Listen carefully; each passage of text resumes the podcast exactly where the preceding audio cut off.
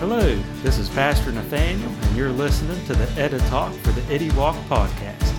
Here you'll find messages meant to edify and encourage God's people in the maturity, purity, and unity that comes from following Christ. From devotional thoughts to sermons from our Sunday morning services, my prayer is that the time you spend listening to this podcast will help you grow closer to our Lord and also lead you to loving others like He loves us. Let's get right to it.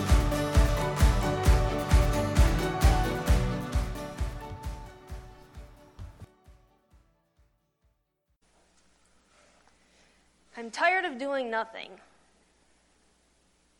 That's a phrase that I rarely say in this season of life because I'm incredibly busy. If you guys were to look at my calendar, you know that's true.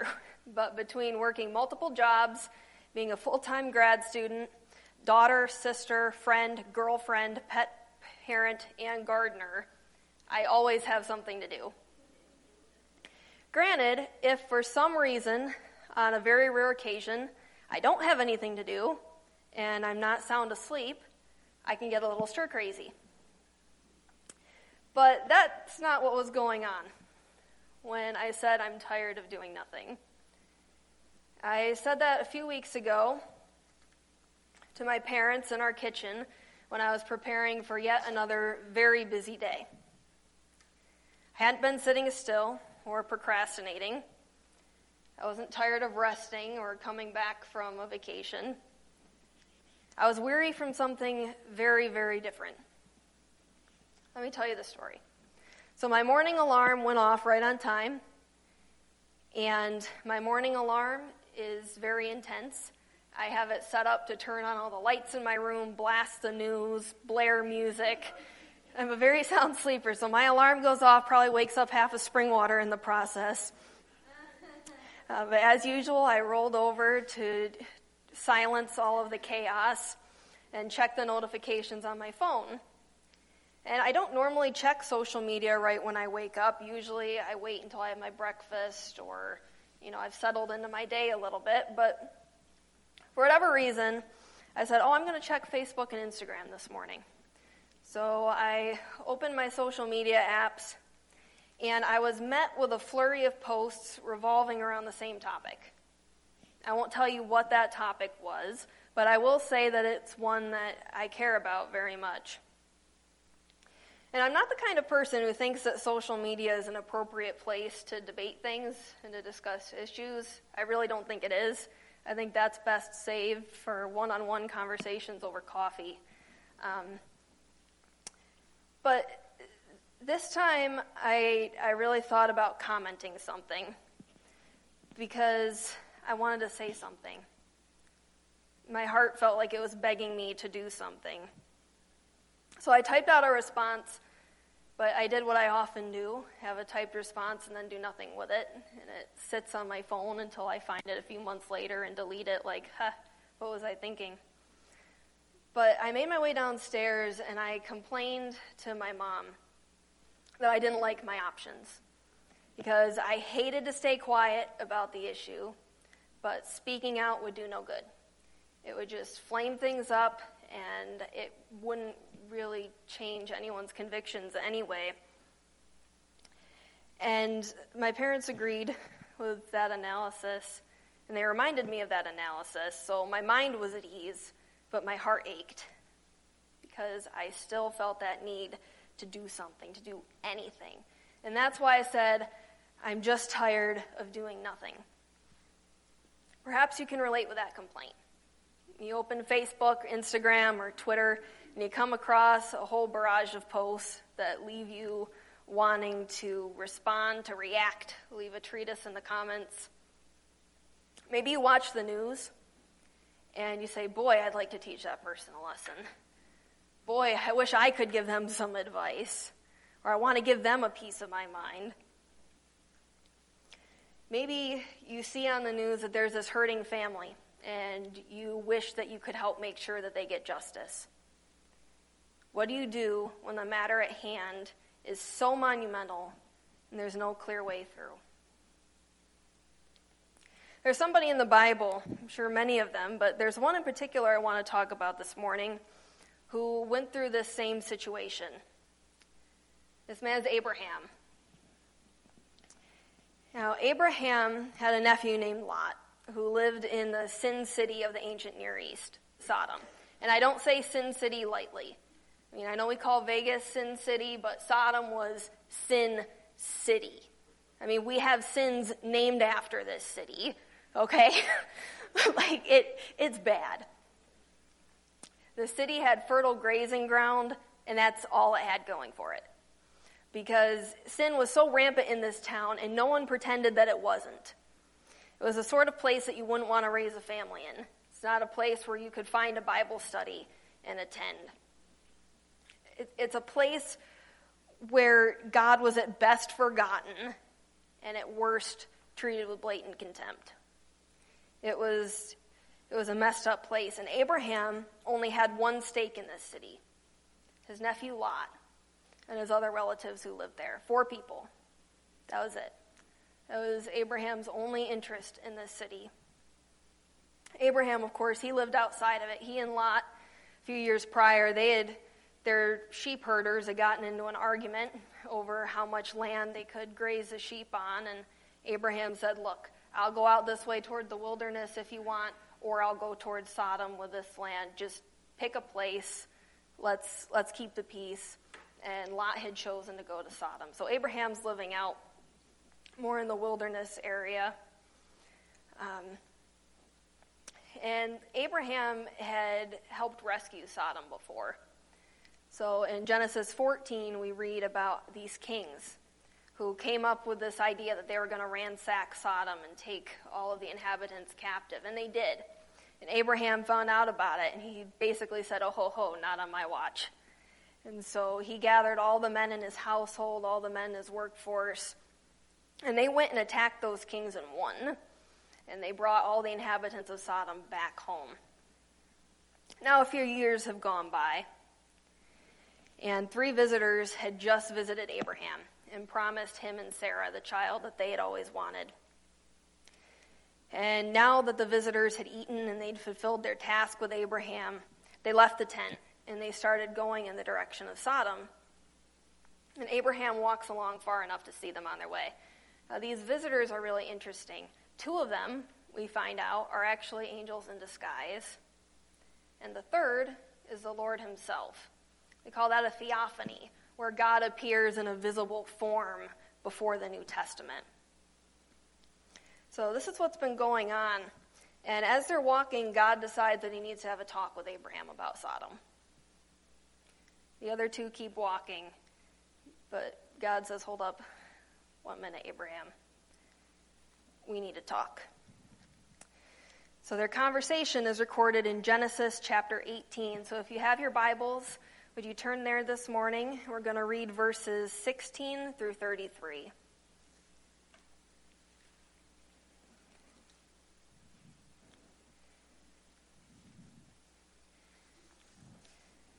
When the men got up to leave, they looked down toward Sodom, and Abraham walked along with them to see them on their way.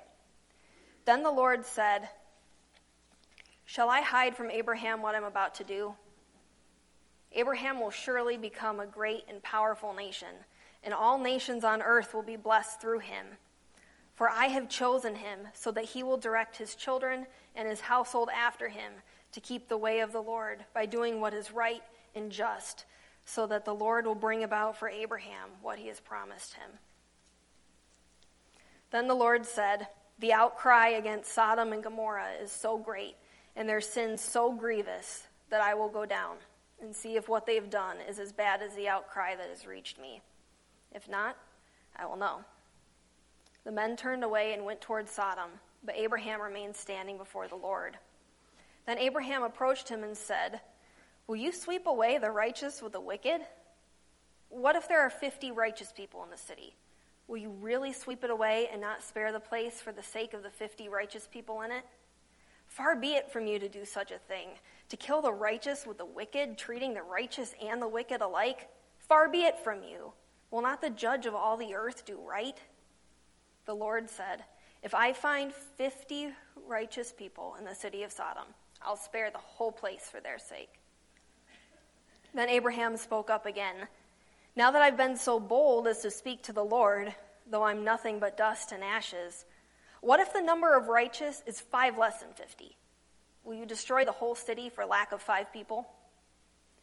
If I find 45 there, he said, I will not destroy it. Once again, he spoke to him.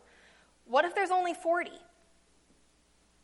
He said, For the sake of 40, I will not do it. Then he said, May the Lord not be angry, but let me speak. What if only 30 can be found there? He answered, I will not do it if I find 30 there. Abraham said, Now that I've been so bold to speak to the Lord, what if only 20 can be found there? He said, For the sake of 20, I will not destroy it. Then he said, May the Lord not be angry, but let me speak just once more. What if only 10 can be found there? He answered, For the sake of 10, I will not destroy it. When the Lord had finished speaking with Abraham, he left, and Abraham returned home. Let's pray. Lord, we thank you so much for your word. Thank you for your mercy, for your justice, and for your love. I pray that you would open our hearts and our ears to the words that you have for us this morning. I pray that you would help me as I speak.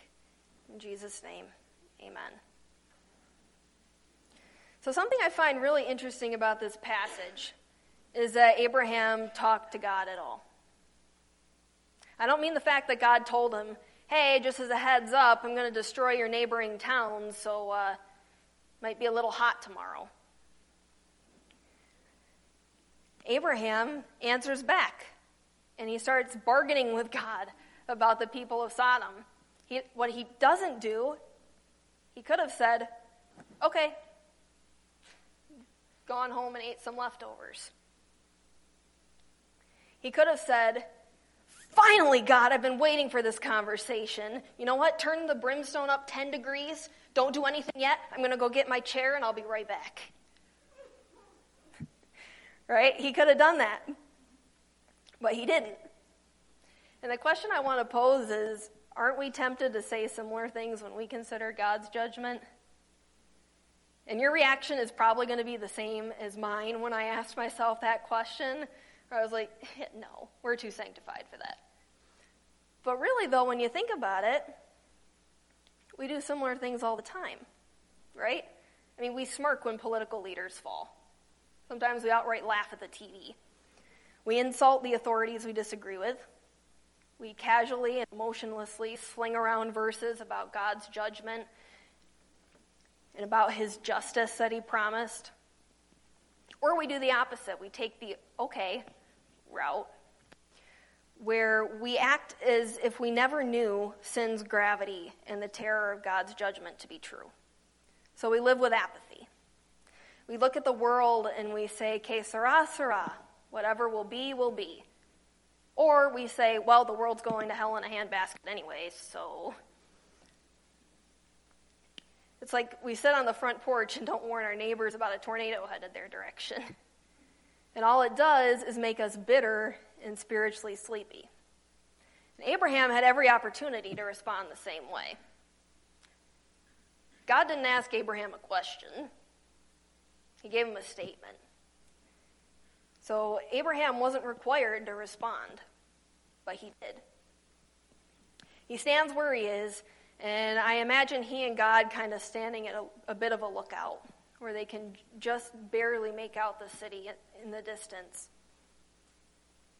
And Abraham's looking in that direction with his aged brown eyes. And he starts remembering the faces of the people he helped rescue. He remembers the cries. He remembers the screams. He remembers hearing the stories on the way back. He remembers the children clinging to his robe for protection. And for a moment, he can see past the horror of their sin and he recognizes broken and misguided hearts. And he knows that God is right to be angry. Abraham's probably angry too. He's heard the stories, he's gotten the news. He's received letters from Lot. He shuddered at the evil rampant in the place. Perhaps he even saw some of it going on when he was with them those few days. So he's quiet for just a moment, I imagine, trying to make sense of his emotions. Because all he knows is that he's aching. He's aching for the people, he's aching for lost hearts, he's aching for justice. And so he finally speaks to the Lord and he says, What about the righteous? You wouldn't really punish them along with the wicked, would you? Far be it from you. Far be it from you. You are the judge of all the earth. Promise me you're going to do the right thing here. What if there's 50 people? Can you promise me that for 50 you'll show mercy on the city?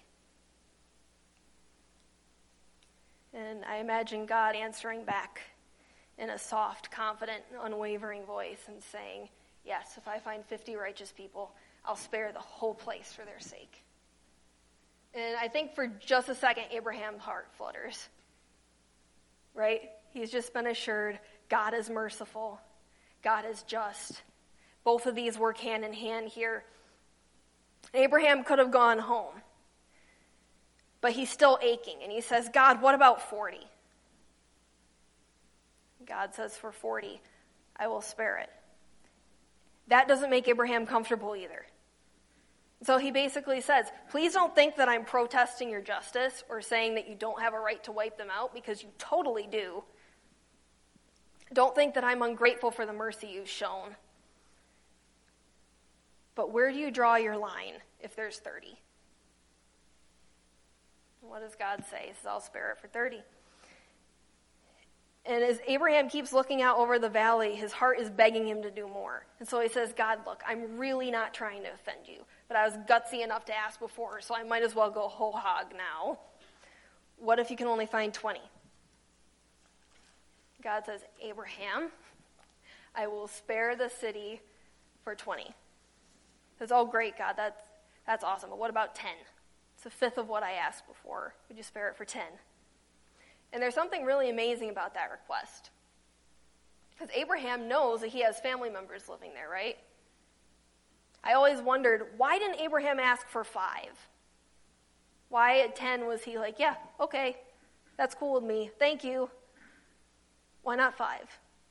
Well, I found out he basically is asking for five because he's counting on his nephew Lot and his family to be righteous. That's a household of four. So when he's asking God for 10, what he's really asking is God, if you find six more people in that city. So, in a way, he is asking for that smaller number. If there's just two or three families in the whole city, will you save Sodom and Gomorrah? And God says he will. Think about that. God will extend his mercy to two huge cities because of 10 righteous people. The devastating thing is, we know how the story turns out. God doesn't find even 10. And if Abraham had asked for five and said, you know what, God, find one more righteous person, just one in addition to my family, God wouldn't have found that either.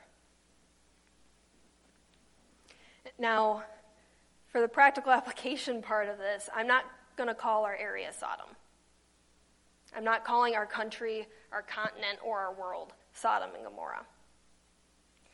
But I want to ask you this if God would spare an appallingly wicked city on behalf of 10 righteous people, what could he possibly do for our area and for our world on behalf of his children? What if we are willing to stand in the gap like Abraham did and say, God, you are just and you are merciful? Show mercy on our land. Show mercy on our city. Show mercy with the people I work with. Show mercy on our government leaders. Show mercy. I think that the most beautiful prayer in the Bible was said by Jesus on the cross. As, as his arms are stretched out and he's dying, he looks down at the people crucifying him and he prays, Father, forgive them. They don't know what they're doing. Lord, forgive them. They don't know that they are putting the Messiah you promised to death. Lord, forgive them. They don't know the pain that they're causing both of us. Father, forgive them. They don't know that they're rejecting salvation. Forgive them. They don't understand that they are killing the love that they have been looking for all their lives. Father, forgive them. They don't know that they need the mercy I'm asking you for right now. Father, forgive them. They don't know what they're doing. And imagine if we were to pray that prayer. Imagine if when we watch the news or when we read Facebook, instead of getting all fired up, we say, Father, forgive them. They don't know what they're doing. Imagine reading the news and instead of posting about it on social media or grumbling about it, we pray for God to show mercy. What about instead of grumbling, we ask God to work on that person's heart and while He's at it, to keep working on our own? What if we can look at others with the eyes of Jesus and say, yes, they deserve every ounce of judgment that God can possibly dish out on them, but they are so loved. And sin's punishment is so great that I am going to do everything I possibly can to help them find mercy. And I'm going to stand in the gap for them. And I'm going to beg God to show them mercy and to show them grace. Think I'm crazy? Because Jesus preached this brand of crazy in Matthew 5, verses 44 through 48. The Sermon on the Mount, he says, But I tell you, love your enemies and pray for those who persecute you, that you may be children of your Father in heaven. He causes his sun to rise on the evil and the good, and sends rain on the righteous and the unrighteous. If you love those who love you, what reward will you get? Are not even the tax collectors doing that? Now, the tax collector's reference, he's not talking about the CPA or the accountant that helps you with your taxes every year. See, in ancient Israel, tax collectors were the picture that you would find in the dictionary next to sinner, or it would be a similar word in the thesaurus because they were known to cheat and rob and to cooperate with the Romans who had taken over the city. So basically, a bunch of traitors. So Jesus is saying, Aren't even they loving those who love them? And if you greet only your own people, what are you doing more than others? Don't even pagans do that? Be perfect, therefore, as your heavenly Father is perfect. Those aren't easy commands, but they're just that they're commands. They're not suggestions, they're not mantras, they're commands. Now, some of you might be thinking, Abreana, God destroyed Sodom and Gomorrah. Jesus had no problem whatsoever talking about hell and God's punishment. And you're right. That is because God is patient. He's not a pushover. He's merciful, but he's not soft. Judgment is coming. When Jesus comes back, he's going to judge the living and the dead. Period. The redeemed will spend eternity with him, others won't. And on that day, there's no changing our minds, and there's no changing God's mind. Abraham could plea for, for mercy till he's blue in the face, and there's no changing God's mind. And it is a good thing to hate sin. That's a very good thing. That's a righteous thing. God hates sin, He can't stand it. And as children of God, it stands to reason that we ought to hate sin too. That's a good thing. If you can turn on social media and you can see on TV and something makes you feel sick to your stomach, if something pricks your conscience, and if something makes you say, God, would you intervene and take care of this mess? That is a very good and holy thing. The problem comes is what we do with the sinner. Because we hate the sin, but we have to love the sinner.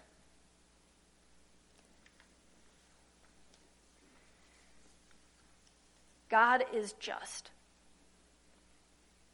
He's going to take care of everything. Don't you worry about that. Judgment day is coming, justice is coming, and God's not going to bow out. He's not going to chicken out.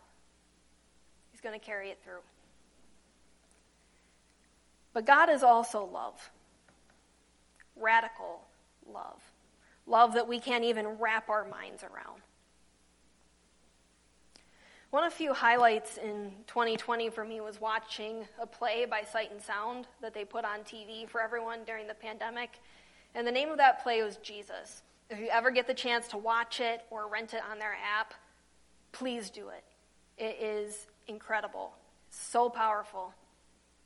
And there's one scene in it in particular that took my breath away when I consider the love of Jesus. And in this scene, there's a kind of a quiet alleyway, and Judas walks on, and he starts singing this song. And in the song, he starts wrestling with all that he sacrificed to follow Jesus, about how heavy the burden is, how high the demands are. And he starts contemplating how he's just made a deal to betray Jesus. And it gets to the point where he is so bitter and so upset that he is shaking and sobbing and gasping for breath by the time he gets outside the building where they're going to have the Last Supper. Now, Jesus is upstairs filling a basin with water, watching Judas throughout the window. Judas doesn't know Jesus is watching him. So Judas goes up the stairs. He knocks on the door. Jesus throws the door open he says, Judas, good to see you. Come on in. And Judas is avoiding Jesus because he knows what's about to go down. And Jesus ushers him to a seat and he kneels down to wash his feet. And Judas is writhing the whole time, trying to get away. And Jesus is washing his feet. And he said, Judas, come sit next to me. He goes, No, no, no, Jesus. Maybe, maybe you should ask one of the others. He says, Judas, please, will you sit with me? And I've heard it taught before that in ancient Jewish custom, there was always a host of the Passover. Usually that was the rabbi or the head of the household. So Jesus was the host, of course. But the seat next to the host was a seat of honor. And since we know Judas and and Jesus reached their hand into the same bowl, odds are good that Jesus gave Judas that seat of honor. And you know what I wouldn't do if I was Jesus?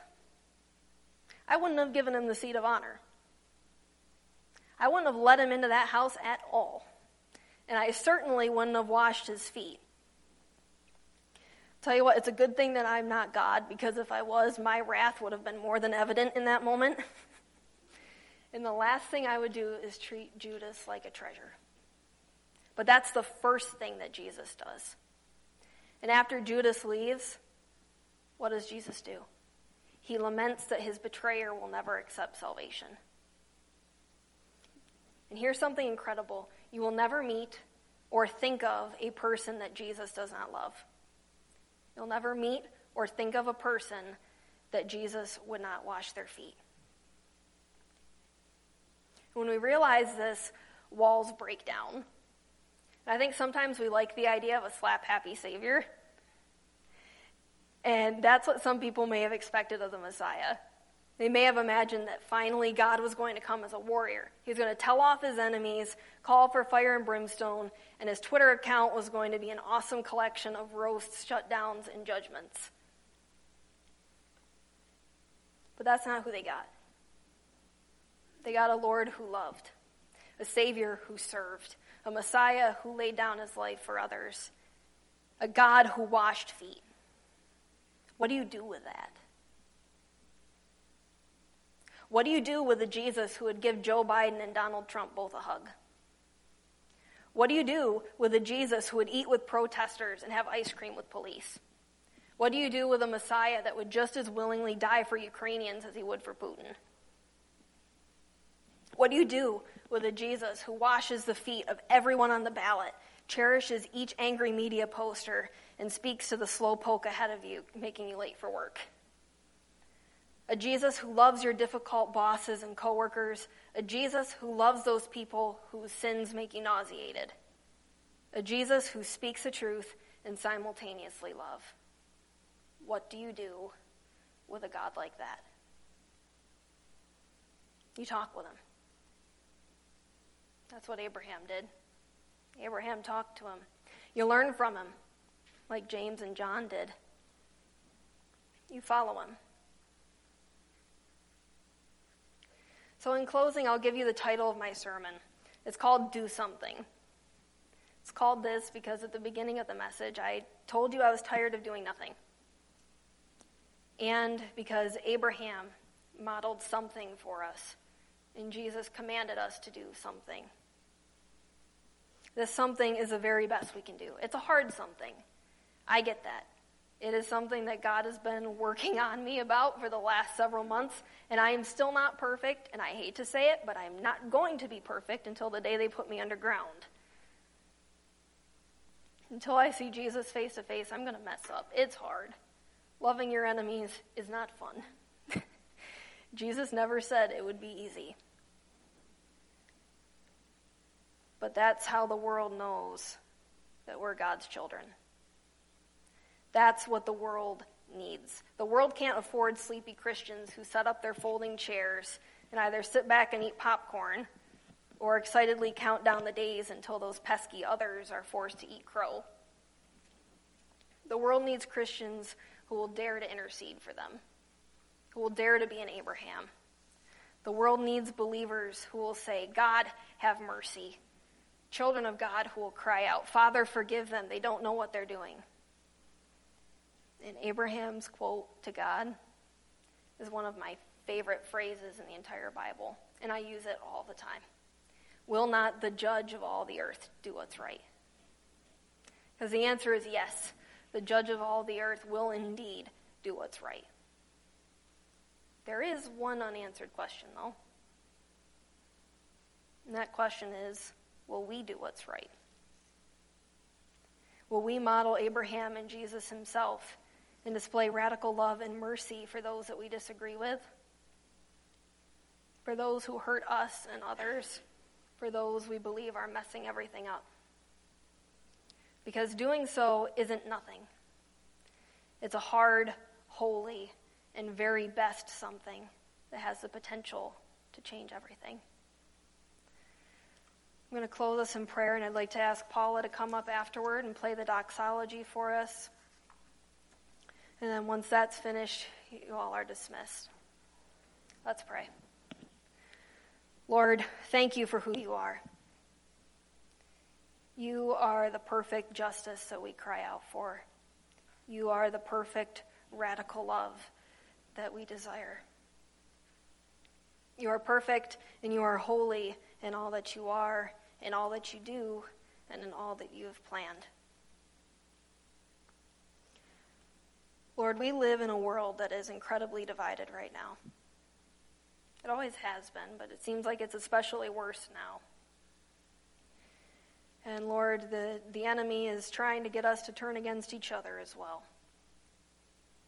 I ask that you would help us as we model Abraham, as we model you, as we show your unconditional love to others. Give us the strength and the courage to hate the sin and love the sinner.